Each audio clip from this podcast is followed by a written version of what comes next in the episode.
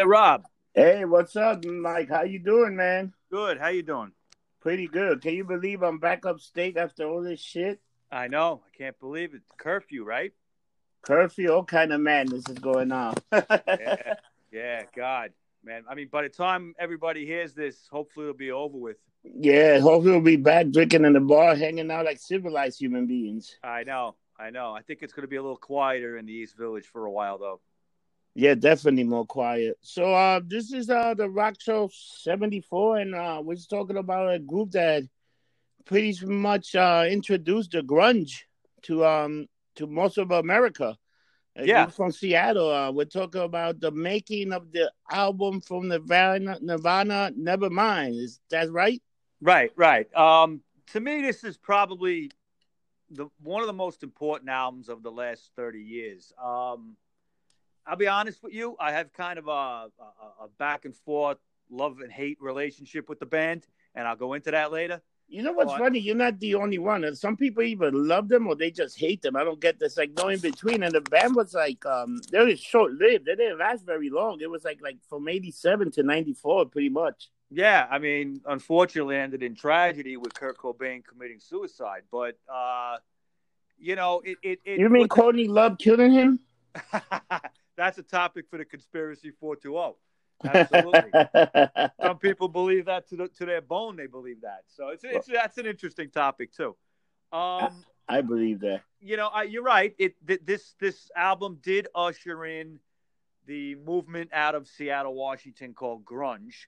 It was around for a couple of years, kind of bubbling under the surface. Bands like Soundgarden, bands like Nirvana, uh, Pearl Jam, stuff like that were kind of like you know in that in that genre. But Nirvana definitely broke it out to the country, to the world, and uh, it to me, it's the last like real groundbreaking album, though uh, that I could think of as far as being like like uh, very popular. There's been albums after that by different bands I think are better than Nevermind, but it's just that this album, for some reason, it was the right music at the right time. They had the right people backing it. They were on Geffen, uh, which was kind of like, you know, they had just signed Sonic Youth, so they were getting into like, uh, you know, trying to have underground bands come up, and uh, it just all, for some reason, materialized. And I think it was really the last great band that MTV made because the the videos, especially Teen Spirit, really just helped sell that album. It propelled it. You agree? Yeah, definitely. Let me tell you that. Um, cause they had an album before that, but this Nevermind was like a with, with the unique cover with the baby underwater, and it was yeah. such a unique fucking cover too. Uh, I remember. Um, I think I remember the first song I heard was "I Smell Like Teen Spirit" that came out. That was the first single off it. And I remember watching that song, and I was like, "Holy shit! This is this is gonna change everything." And man, who well, the hell? What I remember, you... what I remember distinctly was like the slow rise of the of that song. Like it started out like on MTV 120 minutes, and that was a show I pretty much watched every week. And uh, you you know they announced, okay, we got the new Nirvana song. Now I had known about Nirvana. I had heard Bleach. Uh, that was the album like two years earlier. Um, and I, I knew about them from Sub Pop because the Sub Pop label they were on, there was some bands I liked, like the Supersuckers were on that, and uh, a few other bands. They're still around today, the Supersuckers, and they're they're fucking great. But um, yeah, like me, it was like Soundgarden, Pearl yeah. Jam. Um, well, Soundgarden is interesting because if Alice in Chain. Yeah, yeah. I mean, Alice in Chains definitely. Uh, Soundgarden is interesting because if you listen to their earliest stuff, they are not like what they turned into. They they kind of embraced grunge. They yeah. didn't really they didn't really start in it. They sounded almost like Black Sabbath. Oh yeah, they were they were yeah they changed it they changed around a little bit. Yeah, but, yeah, but they did get lumped in with that whole genre eventually when they started selling. Yeah. Um. All right. So let's let's get into uh, a little bit here with this. Cause they, um, cause Mike, let me ask you a question. You would yeah. think that pretty much these was these was like pretty much college underground songs that just made it mainstream. Well, uh, Yeah, I guess you could say college because college radio was still a factor back then. Yeah. But you had you had this emerging legitimate scene called alternative. Yeah. At the time. And uh I kind of never got that because once alternative got big, then it's not alternative anymore. Yeah. Uh, it's top 40. So it kind of like, I never got that whole thing, but uh, there was a genre there that, you know, I remember kids young. I mean, I was a little older, so I didn't buy into a lot of the stuff, and I'll, I'll get into that later.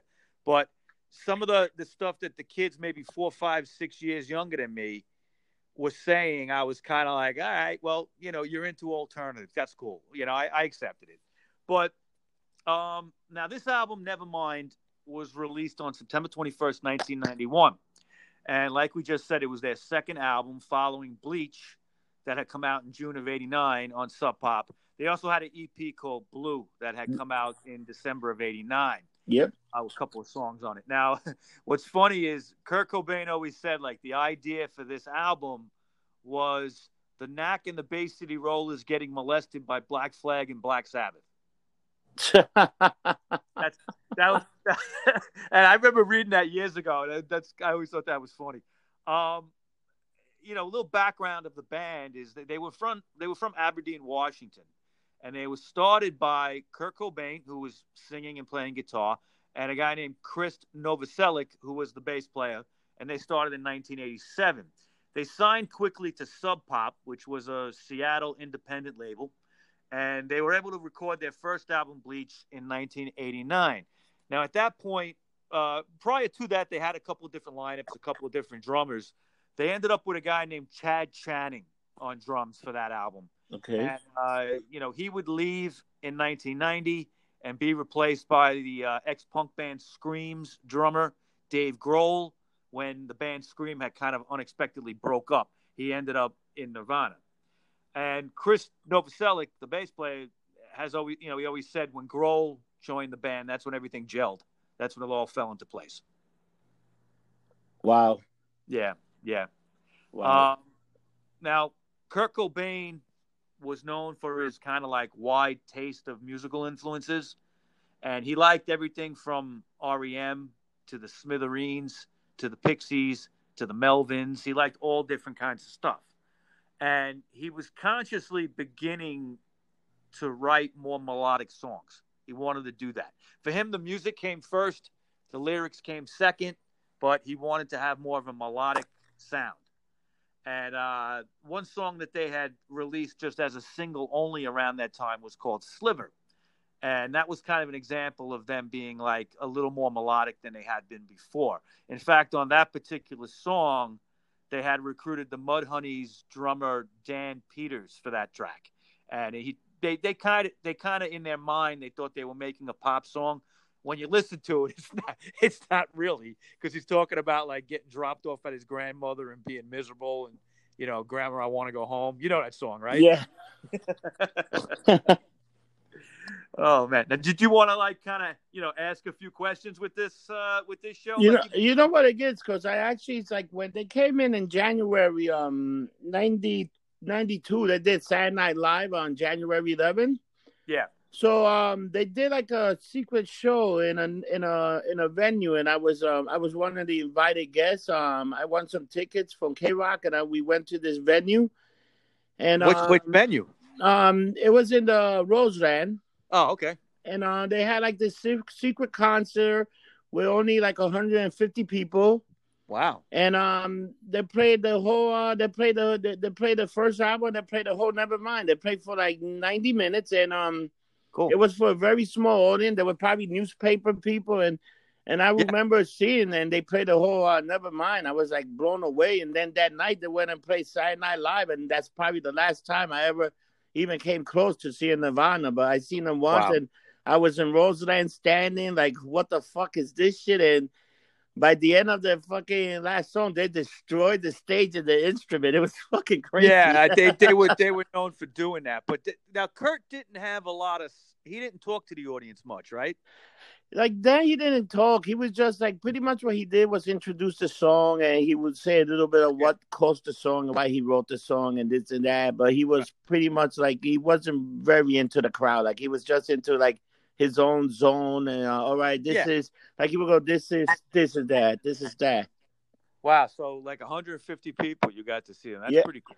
But you know what's funny? There they did a rendition uh, of the man um Man Who Sold the World. The Man Who Sold the World. They did a nice rendition also, and then they did it again for that um iconic um unplug MTV unplug, and they even uh, they even did it where they went to uh, the Grammys a few years after Kurt Cobain was dead, and Beck was singing the lyrics to "The Man Sold the World." Yeah, I think I remember that. Yeah, so that, that's that's my whole thing with Nirvana. But uh, dude, we saw them before Saturday Night Live at the time the girlfriend was with. She enjoyed it, and we were like, if these guys ever come back, we'll see them again.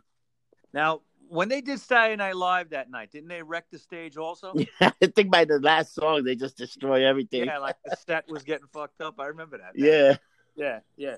I mean, they, you know, they definitely had something but uh, I don't want to get off track. I want to give a little more of the history, but you know, yeah. I want to talk about after kind of what I think of the legacy. Yeah, I didn't mean to get you off track, but I just no, wanted to tell you because um, it was incredible to just That's like a great story because you know, and I'll get into it. Is is that actually must have been part of some of the little bit of promotion that Geffen was doing because they really didn't push this album. It kind of just built on its own because they never expected it to sell. Dude, the, okay. the album started beating Michael Jackson. Think about that. It did. It did. Once it got to number one, it, it, it had knocked out Dangerous. Yeah, it was that's a day. And not only that, that album was selling like 400,000 albums a week. Can you believe that shit? Mm-hmm. So let's go, Great. Mike. What you got for me? Let's break a little bit into this history. well, you know, like by early 1990, uh, they were finding evidence that Sub Pop was having financial problems. So the rumor was that a major label would buy Sub Pop out. So Nirvana decided to look for their own major label to be on. They didn't want to get stuck with something they didn't like. Okay. So with help from Kim Gordon from Sonic Youth, yep. they would sign with Geffen Records subsidiary DGC. Okay. And that was, uh, you know, Sonic Youth had signed on to Geffen and DGC. And they made the album called Goo, which was probably their biggest selling album ever, and uh, that's the, with the song "Cool Thing" on it and everything. Yeah, um, that you know that was a big deal back then. Sonic Youth had been on independent labels; they were on SST, uh, Black Flag's label. Uh, I think a couple others early on they might have been on, um, but for them to sign to Geffen was a big deal back then. And that was a time when, like I said, there was kind of this alternative music scene kind of bubbling under the surface that was trying to get out. And some of these these labels, these big labels, uh, major labels, were, you know, if they were smart, they were they were listening to it, and some of them tapped into it like Geffen did. Um, while they were still on Sub Pop, though, they were working on a new record, they, the idea of a new record, and the title for that was going to be called Sheep. All right. All so right. Nevermind was actually going to be called Sheep. And being big fans of the band Killdozer, okay. they wanted they wanted to get uh, Killdozer's producer Butch Vig for the album that they were going to do. Okay, and he liked uh, you know Cobain and Grohl uh, and and uh, Novoselic loved uh, the sound of uh, that latest um, Killdozer album. So Butch Vig was behind it. They wanted to work with him. Now Butch Vig. So Mike, studio, these guys actually had some pretty decent producer for a band that just came off the gate. Yeah, yeah. Right? Well, look, there was always, I think, Bleach had Bleach had done well in the UK. Okay. Okay. So it didn't make much of a splash here, but it had done well in the UK. So there was some buzz around Nirvana anyway. All right. Okay. And when you know, they, they what they did is they they actually ended up going to Butch Vig's studio in Madison, Wisconsin, and they went there in April of 1990. And between the second of April and the sixth of April, they had recorded eight tracks with Butch Vig. All right, now these eight tracks were gonna be an album, okay, but um, some of the titles would be changed. Okay, for instance, like um, they had a song called Imodium. Yeah. And that would later be called Breed. Breed. Right? Okay. You know, and then uh, they had a track called Dive, and that would later be released as the B side of Sliver. Sliver, okay. Okay. So while they were in Madison, they they played a show with fellow, fellow uh, Seattle band Tad, and they also did a radio interview with Madison radio station WORT on April seventh during that time, Kurt kind of strained his voice during those couple of days they were recording. So they had to kind of chill out. They couldn't record anymore. Um, but Butch said that he would work on these tracks until they could come back and do some more recording. Now, Butch Vig at the time, you know, was holding on to those tracks and working on them. But in the process, Nirvana drummer Chad Channing left the band. Okay. Okay. And, you know, any other recording they were planning on doing was going to have to wait until obviously Cobain's voice improved and they got themselves a new drummer. Is there any what, reason why he left the band? Yeah, I, am not really sure. I think there might have been some creative differences. I, am really, I'm really not sure. That's never really been explained. Um, but Butch Vig had these tracks, and he made like a nice package for Nirvana that they used those eight tracks as a demo to shop themselves to major labels. So they were lucky. They were able to get this recording done while they were still with Sub Pop and then hold on to it while they were ready to leave and go use it to show other labels. And there was a lot of buzz around them at this point. So a lot of labels were interested and uh, but you know, it, it, they were very picky, and they they trusted Sonic Youth. So Kim Gordon would be you know instrumental in that, and they would sign up with with uh, Geffen subsidiary DGC. Okay. Now, when they did that, DGC would would recommend a variety of producers for an album, but the band still wanted Butch Vig. Okay, and Nirvana, uh, you know, they were very nervous recording for a major label. They they didn't like the idea of it, and they were quick to find out that some of the producers DGC were suggesting were looking for big percentage points of the profits. So they were looking for you know if that if the band was given sixty five thousand dollars to make an album, the producer wanted a big chunk of that. Wow. All right, so they they didn't like that, and uh, they that's actually what they were given. They they, they were given sixty five thousand dollars, and uh, they held out long enough, and Butch Vig was allowed to come in. So, so do a lot of bands do that? That they, they try to get another producer, and then you say, "Fuck that! I'm I'm bringing my own." Was there a lot of bands that had that controversy, or was that something common? Um, I wouldn't say it was common. I think if you could pull it off, if you had a little bit of pull, which they did, okay, because, you know, they just signed with Geffen. Geffen was anxious to put out something. And they, I remember they were kind of riding on the coattails of the Goo album by Sonic, Sonic Youth. Yeah. Okay, so there was this little bit of a hype on the label that okay, now we've got another underground independent band. Okay, and we got to put something out. You, you know, um, one thing too is like if you looked at the country back then, three quarters of the country didn't know anything about Nirvana. Nah. All right. It was it was this little section in the Northwest, uh, out of Seattle, like Washington, Oregon, places like that. They knew about th- these guys and they were into it, you know. And uh, but it, they were able to hold out. I guess they just realized just bring this guy in because he's not going to ask for that much money anyway, and these guys will be happy. They'll put something out. So they were given 65,000 and Nevermind would be recorded at the Sound City Studios in Van Nuys, California between May and June of 1991. The band was looking to get right into the studio, but DGC kept pushing back the dates. Now, in the meantime, the band was broke and they had to play a couple of shows to just even raise enough gas money to get from Washington down to California. Wow. So yeah, I mean they didn't have not, no money, so it was during this time that they did some shows and they debuted "Smells Like Teen Spirit" live. So some people did get to hear that song before it ever came okay. out. Um, Butch Vig had been sent ahead of time into the studio, and some new. Uh, what they had done is they had sent some new songs to him ahead of time, and uh, they managed to record some of these new songs very briefly at another studio, just a quick couple of demos, and they sent it to Butch Vig and was like, "Hey, we got these new songs." Now, one of them was "Come as You Are," and another one was "Smells Like Teen Spirit." So that was the first time you know Vig had heard those songs going into the studio.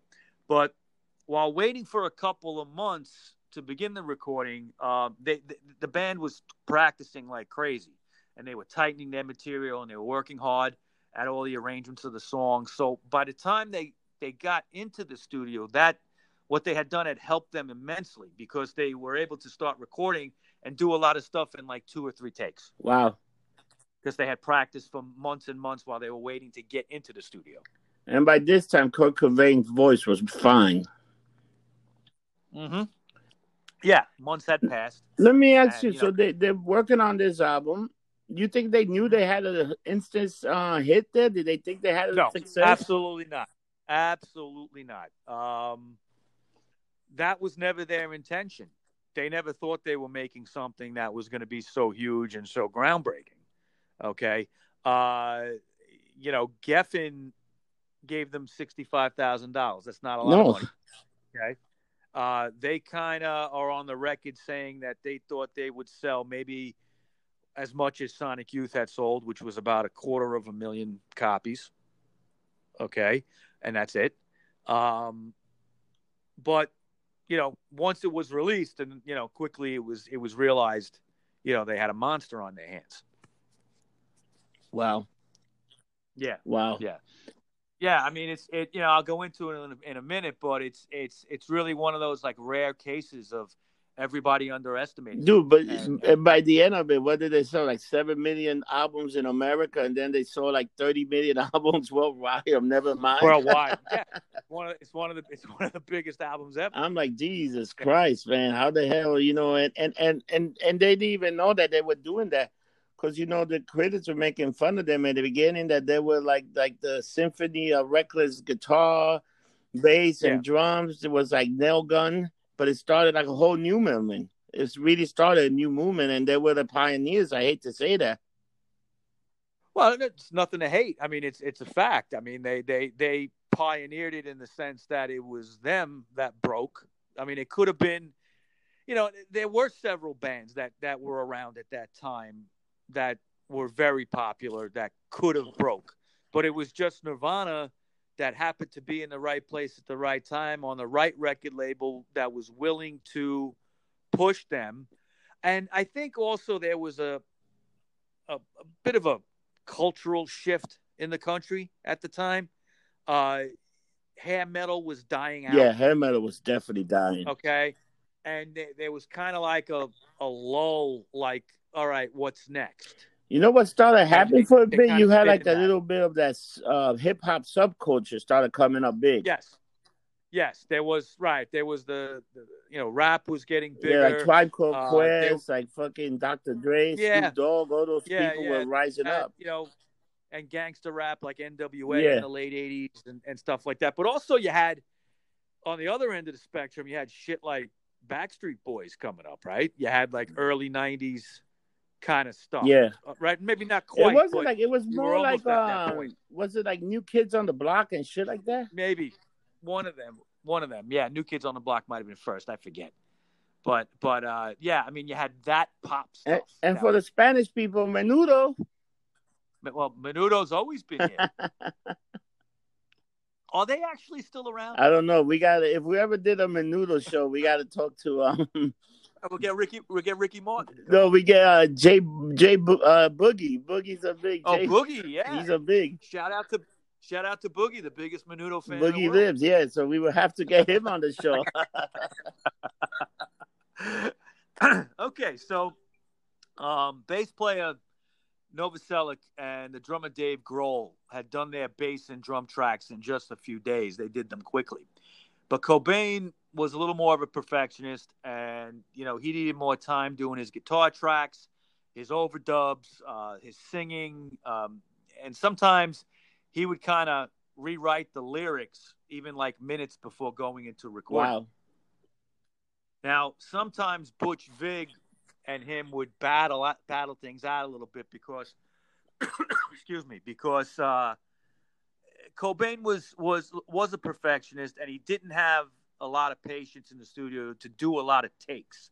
So he would kind of trick Cobain into double tracking his vocals. He convinced him to do that. This way, there wouldn't have to be so many takes. And he convinced him by telling him that John Lennon used to do it all the time, double tracking his vocals. okay, so he believed it. But I'm sure it was true anyway. But Vig um, also said that Kurt was like often moody. He was kind of a moody guy, and he would kind of brood in the corner, sit by himself, you know, during the recordings and stuff. That's just how he was, you know. Um, now, after they had done the recording, the uh, the mixing process would be. So this recording, and they after, did a lot of this recording like in California, right? Van Nuys, California. Yeah, a place called Sound City. Uh, a lot of people have recorded there. It's a okay. famous spot. Uh, uh, but uh, after they did the recording, the mixing process would start. And after a few days, it was clear to both the band and Butch Vig that they would need somebody to kind of like oversee the mixing process. They were having some issues with the sounds, trying to get that right guitar sound in there, that that right drum sound in there. And they would consider a couple of guys. One guy was uh, Scott Litt, and he had worked for REM. He had mixed some REM albums. Okay and also uh, a guy named Ed Stasium who had worked with the Ramones and the Smithereens. Again, they got some name guys. yeah, I mean they were they were they were considering them, um, but they kind of dismissed those two because they felt if they got either one of them, they would sound like the band that they were kind of most affiliated okay. with. They didn't want to sound like the Ramones. They didn't want to sound like the Smithereens. They didn't want to sound like REM, but they liked the mixes that these guys did. So they kind of ruled these guys out, and they ended up going with a guy named Andy Wallace, who had co-produced Slayer's uh, "Season in the Abyss" yeah. album from 1990. That was actually a good album. And that's a well, yeah. I'm not a big Slayer fan, but that's the album yeah. we listen to. You know, it's it's very heavy, and uh, Cobain liked that. You know, they liked that heaviness, and they said, "Okay, this guy will work." So he was brought in, uh, Andy Wallace, and he worked quickly. All right. What he did was he would add effects and he kind of tweaked the drum sounds. Um, and he worked fast. He was averaging about one mix a day. So, um, upon the completion of the album, Vig and Nirvana were like very, they were satisfied with the mixes. They thought it, it sounded good from what they could hear.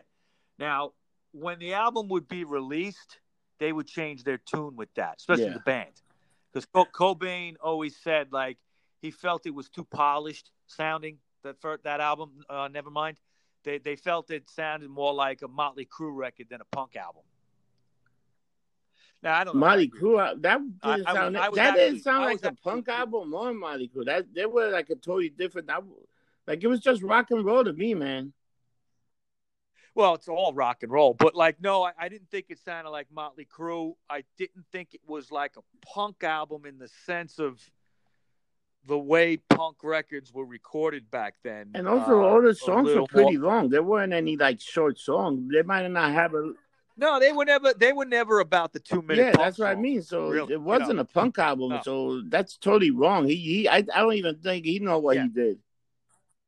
I, I don't even think yeah. he was talking about. Honestly, all right. I, it just that's that's one of the things that I disliked about this band. Okay, uh, I got to point out is I, I always felt there was a little bit of this like insincerity to them.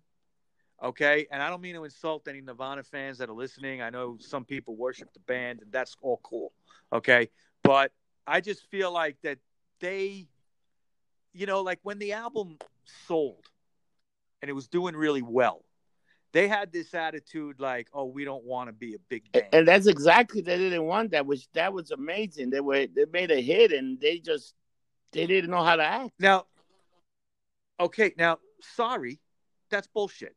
All right, when you get a band together, okay, you you you want to make it. You could tell people, yeah, all right, I'd like to stay in this little, you know, little little genre here and not break out of it.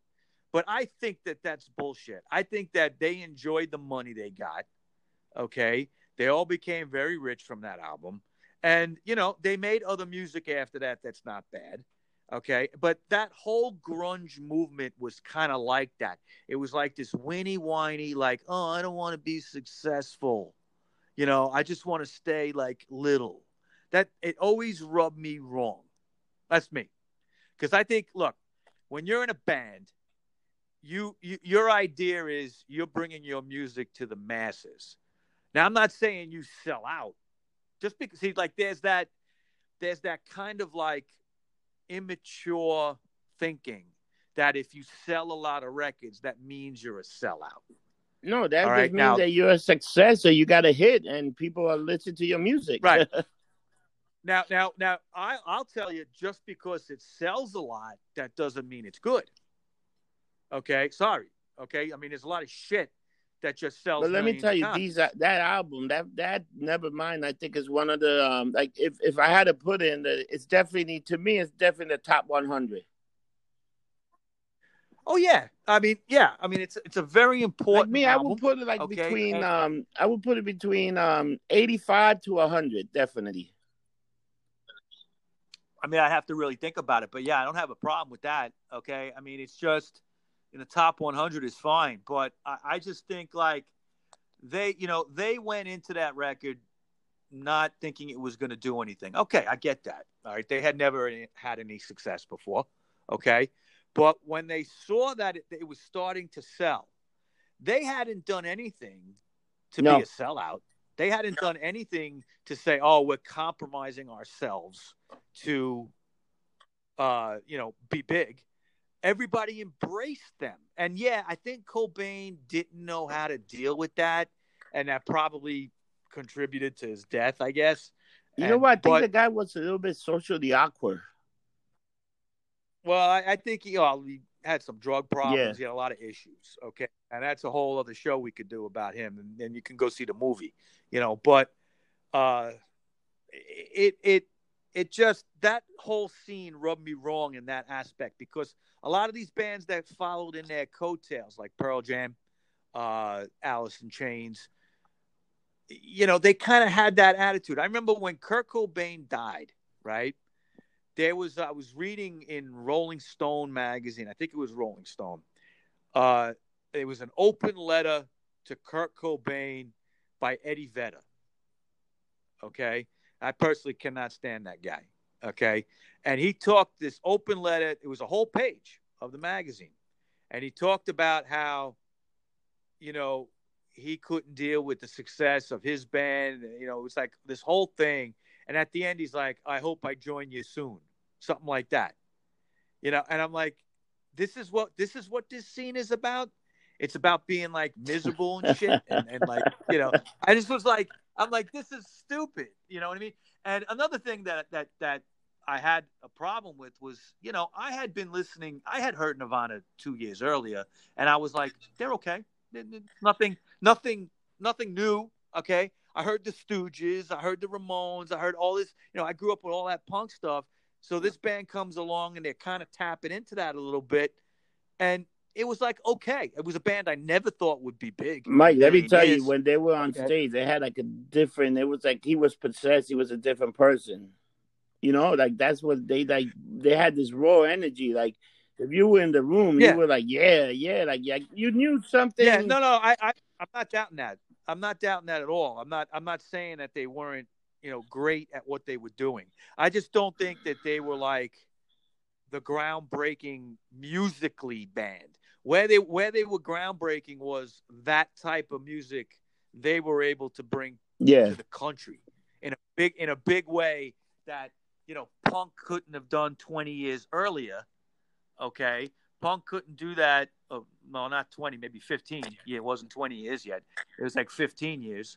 Okay. So from 91, yeah, 76 to 91 is 15 years. Punk couldn't do it. The world, the country wasn't ready for that kind of music. But they were ready in 91 for grunge, which was kind of like the the, the, the, child of but, of but you know what after way. they came on all kind of all, all these other um like rock station. We Yeah. there wasn't that many rock station. There was a lot of dance station or whatever, and then finally you started hearing rock station. You had classic rock, you had K rock, you had Q whatever, and more stuff started coming, and that was definitely a big change because and then you were having a lot more rock and roll on MTV too. Like, I mean, just rock, like metal, you Yeah. know, stuff like that. Well, yeah, the alternative scene broke out. Yeah. over through that. Okay, you know, you had uh, they were lumped in as an alternative band, and they were, but but they weren't really because what were they alternative to? They were top forty. Okay, so that was a contradiction there. But you know, you had they broke open the door for a lot of lesser bands to kind of get noticed on MTV. That show, 120 minutes, really Yeah. got popular after that. Uh, what was the other show? I forget. Was it on VH1? It was like yeah, Alternative Alternate Nation. right? right. That was that was another one. Uh, you know, the idea that, and, and again, it, it, you know, music was splintering off. So you had an alternative scene, you had a metal scene, you had a hip hop scene, and then you had the pop scene, which was the boy band. the funny thing, you had so much, you had so much diversification of different music. Like now, when you listen to music, it's pretty much like very like the music now is pretty bad. Oh, it's it's awful. I mean, look what I said at the beginning of the show, that that this was probably the last groundbreaking album, and it's almost thirty years old.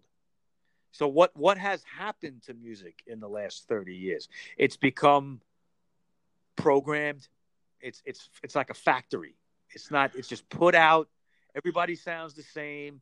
You don't need to have talent. All you need is a pretty face and just be manipulated. Look at Pitbull; he got a bunch of fucking Grammy. What is And he? all What he, is Pitbull? all he is is a pitch man. Like, yeah, yeah, yo, yo, how, how, Yeah, shot. Yeah, and he steals, he samples, he samples old shit, okay, and old songs, turns it into something new by adding a couple of lyrics, and goes, yeah, yeah, yeah. That's right? That's what does he do? That's what he does. You know, I, I mean, and and you know, again, he, I guess he's a good-looking guy, so the women like him, and and that's what that's what sells now. It's all, it's all just, it, it, it there's nothing, there's no depth in music anymore. You know, uh, and I, I actually, you know, watched the Grammys this year. I think I mentioned this before because I was waiting for them to show the Iggy Pop lifetime achievement thing, which they never showed. I sat there and watched the whole thing for nothing. But you know, I was watching some of these new bands, and I just don't get it, man. I don't, I don't get it. That Billie Eilish and I just don't get it. I don't know. Maybe It might me. be, it might I'm just old. be the age, you know. But the, that, like Billie, she, she's like making hits and she's getting like, you know, she's all over the radio. When you think about it, you know. Yeah, I, and- and I don't, I don't, I don't, I don't hold anybody being successful against them. That's all good, but these aren't like this is pop. It's not, it's not groundbreaking stuff. There's always going to be pop music. There's always going to be, you know, a good-looking guy or a good-looking Dude, girl singing a song. Think about That's how, bad it is that Yeah. rat. Rat is. Oh, the, Oh yeah, yeah, Round and round. commercial. Yeah, no, it's a guy. It's a funny Geico commercial. Geico always makes entertaining commercials, and they put Ratt in it, and they, they're like, "Oh, we have a rat problem in the basement," and they're in, they're in the ba- in the basement singing round and round. but the thing made a little comeback. But the album, yeah, the song is now in the top twenty. I mean, like, how does that happen? People are dying, itching for real music again. Not not auto tuned, not programmed, not sampled all over the place. Real music with real instruments and real people singing and performing. Uh, I I think. Look, I mean, we you know the things going on in the country right now. Maybe we're we're ripe for something like that, a cultural shift backwards, going to stuff like that again. I think it'd be great. I, you know what? I keep looking. I keep looking around. and Say this would be a great time to start a brand new punk movement. Well, look, you know the the, the punk scene in the UK, especially uh, in the '70s, came out of anger, an anger of like, you know, my life isn't worth shit, and I'm just going to try to, you know, make something out of what I got. And yeah, I mean, I, I don't know if we can do that here. Uh, it's possible, you know. Uh, of course, it all depends on, you know, the right kind of people Yeah. being interested. You know, it takes young people So, to do it. Mike, you know? imagine this. I got a I got a guy playing guitar, a guy in the back playing Right. drum, one guy playing bass. The music's going hot and heavy, like you know, good solos. And then I just say one word, go home. And that's the whole song. Oh, that's all. That's all been done. It'll be That's like a best punk song ever. What hit? Yeah, yeah. I mean, you know, th- there's been songs that have you know two or three lyrics in it, and that's it. I hate It'll be like you tequila, know, but it'll be like go home and that's it. I'm gonna get like three hot girls just to play behind me, and I'm gonna look like I'm all like, yeah, and it's gonna go like, and they just go home. It's a minute and thirty seconds done. Next song. Wow, wow. Now, when when when the Nevermind album went to the mastering process, just getting back to this, okay? Um, on August second of that year, they used a place called the Mastering Lab in Hollywood, and there was a guy named Howie Weinberg that began mastering the album before the band had even showed up. He had like mastered most of it. He had gotten started on it, but he had made a a major mistake in the process of mastering the album because there was supposed to be a hidden track. There was a track called Endless Names, and it was supposed to be at the end of Something, in My Way. Like in there the was to be a Yeah, break. that's a great song. Yeah, Right, right. But what had happened was Weinberg got confused somehow, made a mistake, and he left that track off the album. So the first like 20,000 pressings of Nevermind didn't have that that secret Oh. track Endless Nameless at the end. All right, now the band got an early copy of the album and played it and realized that and was like, "Oh shit, this is not cool." So they called him up and they said, "Listen, you got to fix this. This is this is important." So he did. He he remastered it again and and So let me ask you the, the original copies copy with uh, with that uh, only twelve tracks and that mistake. th- Uh, is that worth anything? It could be. I mean, obviously, it's different than the rest of them Yeah. with, without that track. Um, I would think since it's twenty thousand, that that might have a little value if you were, especially you know, for a Nirvana fan. If somebody wanted Yeah. to collect everything they ever put out, you would want to you would want to have that. You know, w- one example of that that I went through in my life was the, the Ramones' second album, Leave Home. Okay, they had uh, a track on there, and I think it was the first ten thousand records were pressed with it. They had a track on there called Carbona Not Glue, and it was about sniffing Carbona, which was a rug cleaner. Okay, and they thought the band thought Carbona. They didn't know it was the name. They thought it was the chemical, like the name of the chemical. Okay, they didn't know it was a trademark brand name. They thought Carbona was actually the name of the chemical in that thing that people would get high on. So, like, they're talking about doing Carbona. The Carbona company sued them. Okay, and they had to take it off the album, and they replaced it with an early version of Sheena is a punk rocker. Okay, and so Sheena is Sheena is a punk rocker is on that album and on Rocket to Russia, and it's a slightly different mix between the two. Uh, one was made for Okay. AM, one was made for FM. Right. But but point of what I'm saying is there were only ten thousand copies of of that album released in America with Carbona Not Glue, and in the in the UK, it was uh, the song "Babysitter," which was never released in the United States until years and years later, was put on instead of "Sheena is a Punk Rocker." So there were actually three versions Wow. at one point of "Leave Home," and I was I was always on a quest for them. Okay, I had the regular one with Sheena. That was a, after the first ten thousand that came out, but I always wanted the one with Carbona. And every time I ever found it, it was like, you know, Wow. seventy-five dollars or something like that, or like a hundred. That it was, you know, a lot of money back in the '80s. I wasn't going to spend that. I ended up finding it. Uh, that album had come out in '77. I ended up finding it in like the mid '80s in Philadelphia, in a record store. I was down in Philly, and uh, I bought it, and it was like, I think it was like thirty dollars or something like that. So it was a little cheaper. But yeah, I mean that happens sometimes. Mistakes are made, or the band gets sued over a song, and then there's like different versions of the album, and that can make the value yeah, that's because you, you, know, that's a totally yeah. Like sometimes they make these mistakes, and you're like, oh shit, man. They are difficult. People definitely collect album. So um, what can you tell me about this yeah. um album that was uh 13 song, 49 minutes long? Um, and the first song that was the first single was um "Smell Like Team Team Spirit."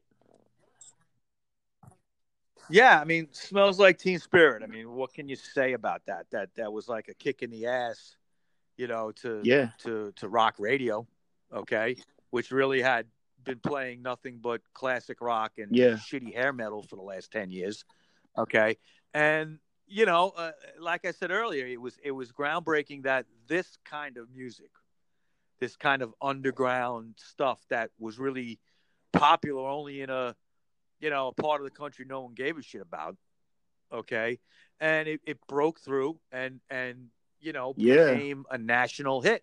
And it's it's it, you know when you think of Nirvana, yeah, you definitely think. think uh, you know what's funny? They they're also in the uh, Rock and Roll Hall of Fame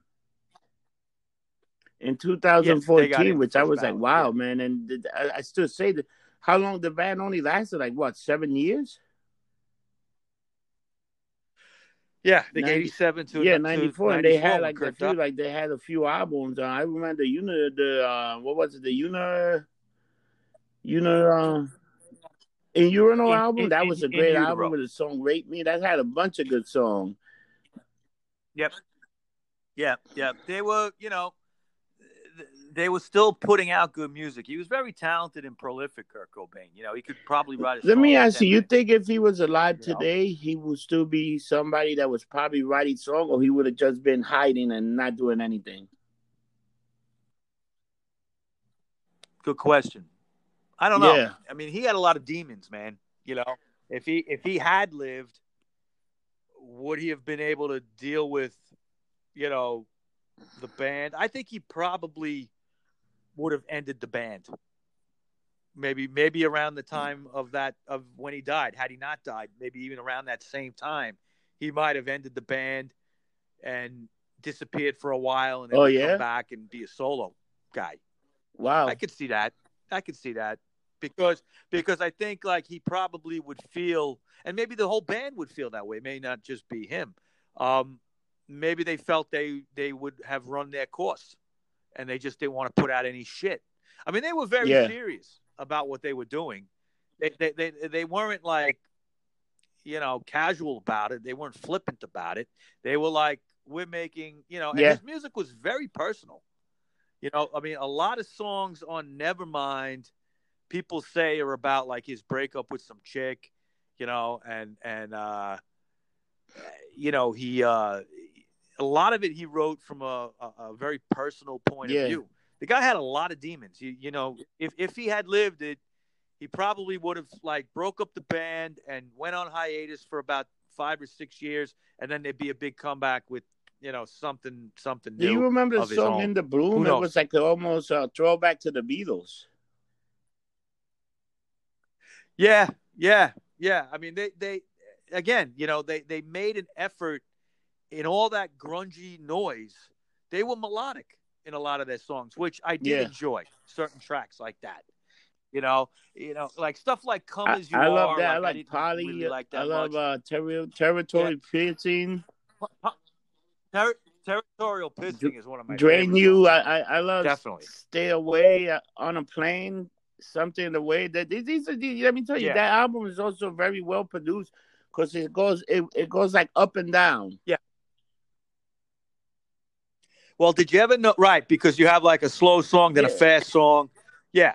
Did, did, did you did you ever notice? Um, you, you really like the way Cobain sang. You never really could understand. Yeah, because he like he would mumble some of the words. Yeah. yeah, yeah, like smells like Teen Spirit. Like the lyrics are like when you read them, yeah, they don't that... make any sense. You know, he's really like out there what he was doing. But you know, again, it was the music was first was his policy. The music was first, the lyrics second. And uh, you know who else is like that? And and you don't really think about oh, yeah? it, but uh, Mick Jagger. Okay. Yeah, Mick Jagger, he says when he writes lyrics, he's more concerned with how the music is sounding, but the lyrics are kind of secondary.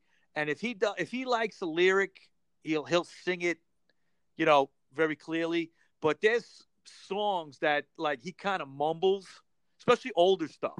Okay, and uh, he used to do it a lot. He kind of slur it or something because he you just wasn't crazy about the lyric that anyway. Once in a while, they, would, they would talk about that he was losing, but Frank Sinatra got to the point that he hated some of the lyrics that he would just mumble them. Yeah, yeah. I mean, right. There, there were some songs he probably didn't like singing. Like, no. did you ever hear his version of Old McDonald? but he was pretty much like, yeah, I do that once in a while, but I'm I just try and get through it because think about it, you sing the same song a hundred, a hundred times.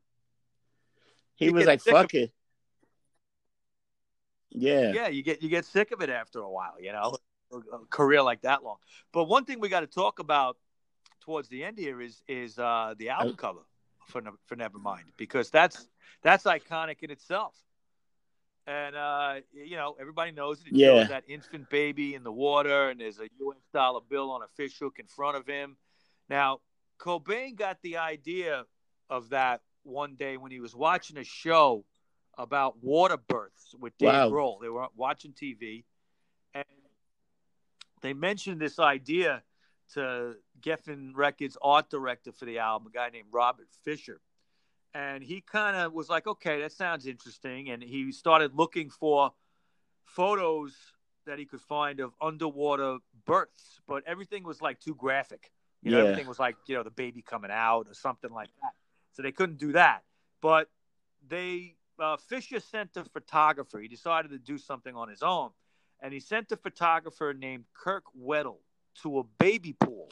Okay, okay. a pool that just babies would be in, and they took a bunch of pictures of different babies, and the band settled on uh, four-month-old yeah. Spencer Elden.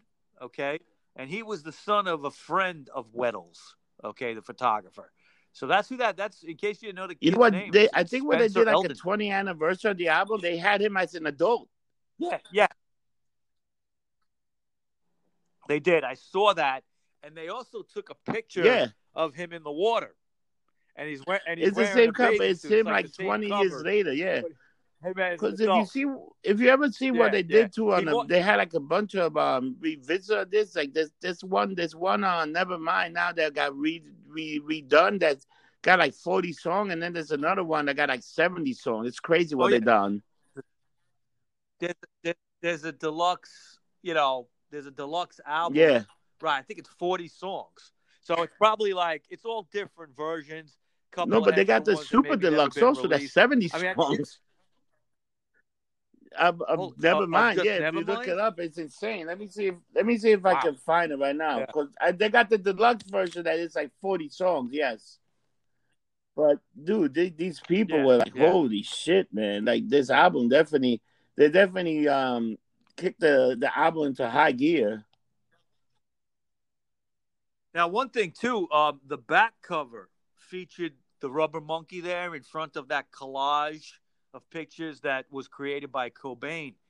Um, everything from like raw beef was in the, those pictures, images of Dante's Inferno, and he had pictures of diseased wow. vaginas in there in that collage. Uh, yeah, and there's actually, if you look close, there's a small picture of Kiss, the band Kiss, standing in front of a slab of beef. and one thing they did too is um, I don't I, I, think this may have changed with the with the deluxe versions, but they, when it first came out, there were no complete lyrics written in the record. Okay, you couldn't. You, there was nothing there for each song, so you had to kind of guess what he was saying. And uh, he, you know, they included with the album like random song lyrics here and there, but there was nothing done you know, for each song. Like yeah, so Mike, check this out. They got Nirvana Nevermind Deluxe Edition, forty song, two hours and twenty seven minutes. And this include like you know all the singles that they had. This include all the B sides, right? Then they did like they did some yeah some yeah they got some B side that they did live at the Paramount Theater. Then they, they got a song called B Seven yep. that they did D Seven that they did live at the BC at the BBC. So they got all these live version also, and they got the original. They got all the studio cut of uh of that one. They got like songs like Dive. They got like a bunch of songs that never made the album also. Yeah. Yeah, yeah, because yeah. they had B sides like Dive was the B side of Sliver. And, and check right this out. And then they have a um, super deluxe one 70 songs, four hours and 13 uh, minutes. And this got like wow. every single recording wow. on every song, uh, remaster, digital, remake, uh, boombox rehearsal, like everything. Wow. Now I want to talk about here, you know, how they were they were unprepared for the success because the album got released on September 24th, 1991 and uh, that was in America. And they American record stores received forty six thousand two hundred and fifty one copies.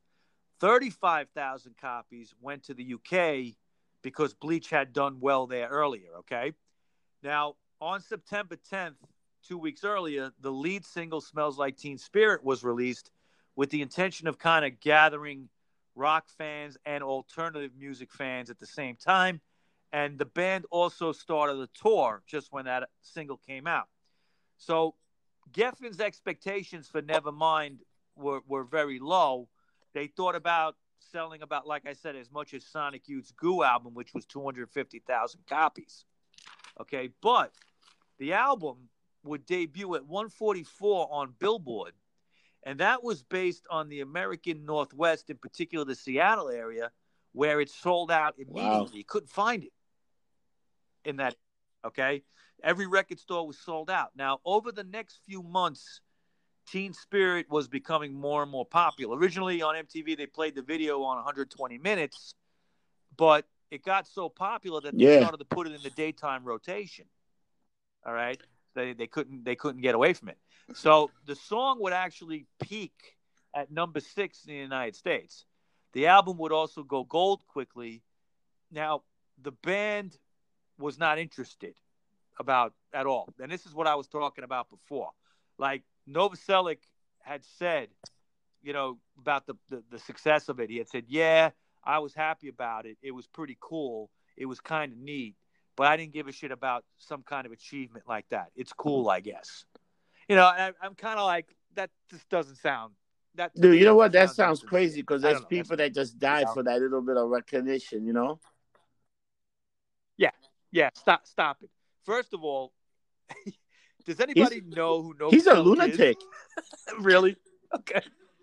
Yeah, I've heard that. I've heard he's crazy, but the, the everybody yeah. forgets the bass player in Nirvana. But he's a, come on, dude. Didn't didn't he come like he from uh, Clear Rival Revival, um, like band that that would do um that would do cover Clear Clear Clear Rival Clear Rival Revival? Yeah uh, Creedence Clearwater. He came something like that. Yeah, you know who's the guy that actually that, made out like a yeah, band with it was David Grohl. He actually had a great career after that. Well, Dave Grohl and and let me tell you, I love the Foo, Foo Fighter too. In the near future, I, I I like them better than Nirvana. I sorry, it's a fact. I just think that they're he's. I mean, he could play guitar. He could produce an album if he wanted. He can sing. He can do and he's produced for a lot of people. He's gone on to work with Motorhead and you know all. you know what I call him? He's like the um, he's uh, like the American David Bowie of producing. Yeah, well, well, yeah. I mean, he's he's produced a lot of bands, and uh, and and and he's he keeps his he keeps his head on right. It seems like yeah. Dave Grohl seems like a very humble guy. Like he like you could go up to him, say, "Hey, how you doing?" I don't know. I don't know if that's true, but that's the impression that I get. And I just think that, you know, okay, he was playing drums in Nirvana, and he had to take a back seat to Cobain. I think probably behind the scenes. Oh yeah, he, he was probably he was definitely the uh, backup and, lyrics. You know, a lot of things he sang in the background. Yeah. Well, right. He played. He, he no, he didn't mind. Vocals, but did the backing vocal. He did a lot of them. Like, cause like you know what, we saw that after he got into Foo Fighter. Yeah. The guy has a pretty decent voice. He's a great rocker. Dude, let me tell you, the fucking guy broke his leg once and did a whole show. which is like a lot of Did guys would have sat down that. and Yeah, be like, "Fuck this, I'm out." No, this guy said, "You know what? The people pay. I'm gonna finish the fucking show." And he went up there. He then the next day he had Yeah. another one. I think he finished the tour with a broken leg. Yeah, yeah, yeah. I mean, I, I, I've known a few bands that have done stuff like that. I remember seeing the Dickies one time, and the singer had a broken leg, and he just did the whole show in a wheelchair, and he was like wheeling. You know, it was a punk band, and he was wheeling himself up and down the stage. It was hilarious. You know, back and forth. But uh, the album Nevermind would go to number one on January 11th, 1992, and he uh, that album would would dis- displace Michael. Dude, you know what? That's, like, number one with huge. Dangerous album. Think about how big that is. it is. That is, and that was like, Yeah, and, Michael and Jackson's Nirvana was like album, um right? they did Basically, uh what you know, the yeah. Recording Institute of, of the RIAA made the album uh, a diamond. 'Cause, Yeah, the I think that's only happened It was such times, an right? album that nobody Yeah. saw coming, but it changed the way people would listen to music. It changed. It started a whole fucking uh, agenda. Because I, I remember going Yeah, to, I never heard of absolutely. alternative, and that's what they call it. Oh, this is alternative rock. And I remember even to the point that they just did a bunch of, uh, where you would go to like Sam Goody's or any of these record store, they had like this whole section Yeah. of this is alternative rock. And they, like, like, like again, you had like Alice in Chain, you had all these other bands like Sister Seven. Every, Yeah. And everybody was like a Seattle Soundgarden. grunge fucking miserable cunt. yeah, you know, and and and they, you know, it, it spotlighted kind of a, you know, kids that were like into this, like what they were about. You know what I mean? Yeah. Like kind of like a, a youth movement in a way. Um, and it was interesting. Yeah. I, I was a couple of years past it, so I kind of didn't relate all the way. But over the years, I gotta say, it's been what 29 years since that came out. I've definitely embraced Nirvana a lot more than you know I did 30 years ago. But you know, I I, I think Mike, think about this. A important in the future show could be on Nirvana. we Oh. could do the 30th anniversary in 2021. Yeah, that's You know that? That How be fucking next crazy year. is that would be next year. Um, yeah, that's something to think about. Now, the album at that point, when it went to number one in January of '92, it it was selling three hundred thousand records per week. All right. Now, other singles after Teen Spirit was "Come as You Are" and "Lithium" and "In Bloom," but "Come as You Are" and "Teen Spirit" would be the only top forty hits they would have in America Yeah, but understand? let, Like, let me though, tell like, you, that album did did not well, have a weak song. The album was pretty good. Like, but I think this. No, I, I listened to it today, and uh, I haven't listened to it in a few years, and you know all the way through. Dude, that's what And I say. I heard it like last night album. twice. I was You like know? shit. I forgot how good these guys were. I was like, hold. I to me, I'm a little biased. My favorite thing of them is still um the MTV Uncut, Unplugged. I mean Uncut. Jesus Christ. Unplugged. And I'm sober, but Yeah. Unplug. I still think Un- Unplug is one of the best things that that that came out. And that that that the, the one with them, Alice in Chain, and as much as I hate Eric Clapton, they were phenomenal. Yeah.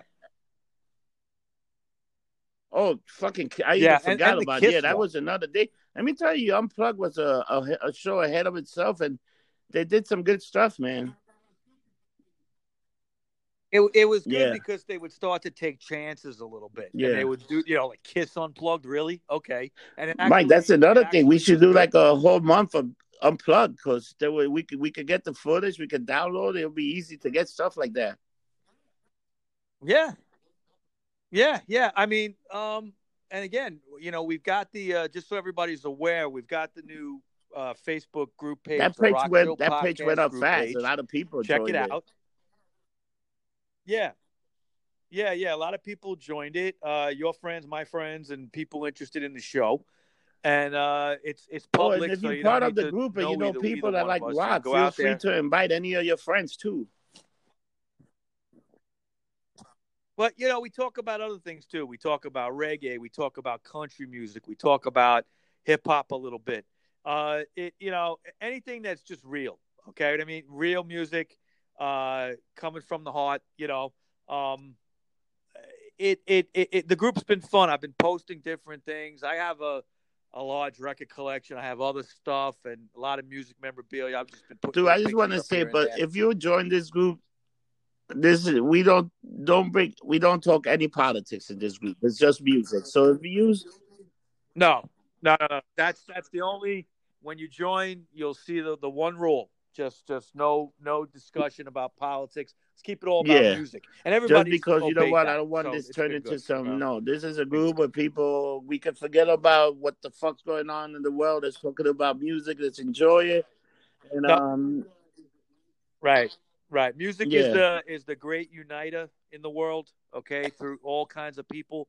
So, and the only two kind of rules that we have is no politics and just respect each other and be, you know, be decent. Don't shit on each other because you like a band. Yeah. The other guy thinks it sucks or you know whatever. You know, it's all good. It's all good. It's been fun so far, and and uh, every day I'm adding a little bit more to it. Um, you could find us there, and you could find me under my my regular name, Michael Baker.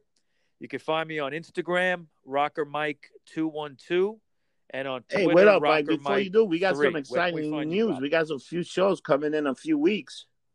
Let the people know, like we we we we got a uh-huh. a person from uh, maybe we got a good T Rex connection. Uh, connection. Yeah. Uh, well, I don't want to I don't want. To, but I'm just saying we've been getting some really response from some people. Lady, we we also got a yeah. few surprise shows coming out for um yeah. from some other people that you got in touch. Like you're getting you're starting to reach out a lot of people. You know. I have, I have, and uh, you know, I don't want to give any names away yet, but there's been some people, older people on the music scene. Uh, we had just done recently a, uh, an interview with with Handsome Dick Manitoba from the Dictators. That went very well. But I started through social media, you know, looking for some people on the music scene in the 60s and the 70s and interesting people that have interesting stories. And uh, we'll hopefully get some. And uh, Mike, with, with that, you can on. people can find me on the Rock Show um, group page. You can find me on Instagram, Facebook, Twitter, uh, anything social media. We also got the uh, website Getting Lumped Up, and if you like what you see, um, please subscribe to um to our YouTube. We need all this subscriber we can get. Um, it's getting lumped up. So, um, you know what? Thank we you for get, everything. Yep. We got some videos that are doing pretty good on um on the YouTube channel, but we definitely need a little bit more support so uh, we can uh, probably uh, make a few bucks and start putting more production to the show and getting a few equipment. And pretty much um by you going yeah. on YouTube, you uh pretty much help us uh to hopefully that we can finally reach like at least five thousand people so we can make something. uh, we'll definitely be. I hope we video. can do video. you know what? We were probably going to do video, but with this whole shit that happened, holy crap! Yeah, but you know what? Well, Everything goes back, back to normal. Then holy shit, what the hell happened? It's like a, it's like somebody threw in a cold curveball. we'll be all right. Yeah, yeah. For those who don't know, we're yeah, all based in New York City. And uh, everybody, remember, don't get drunk, get lumped up. We'll see you next don't week. And drunk, thank you for being a listener. Have a good one.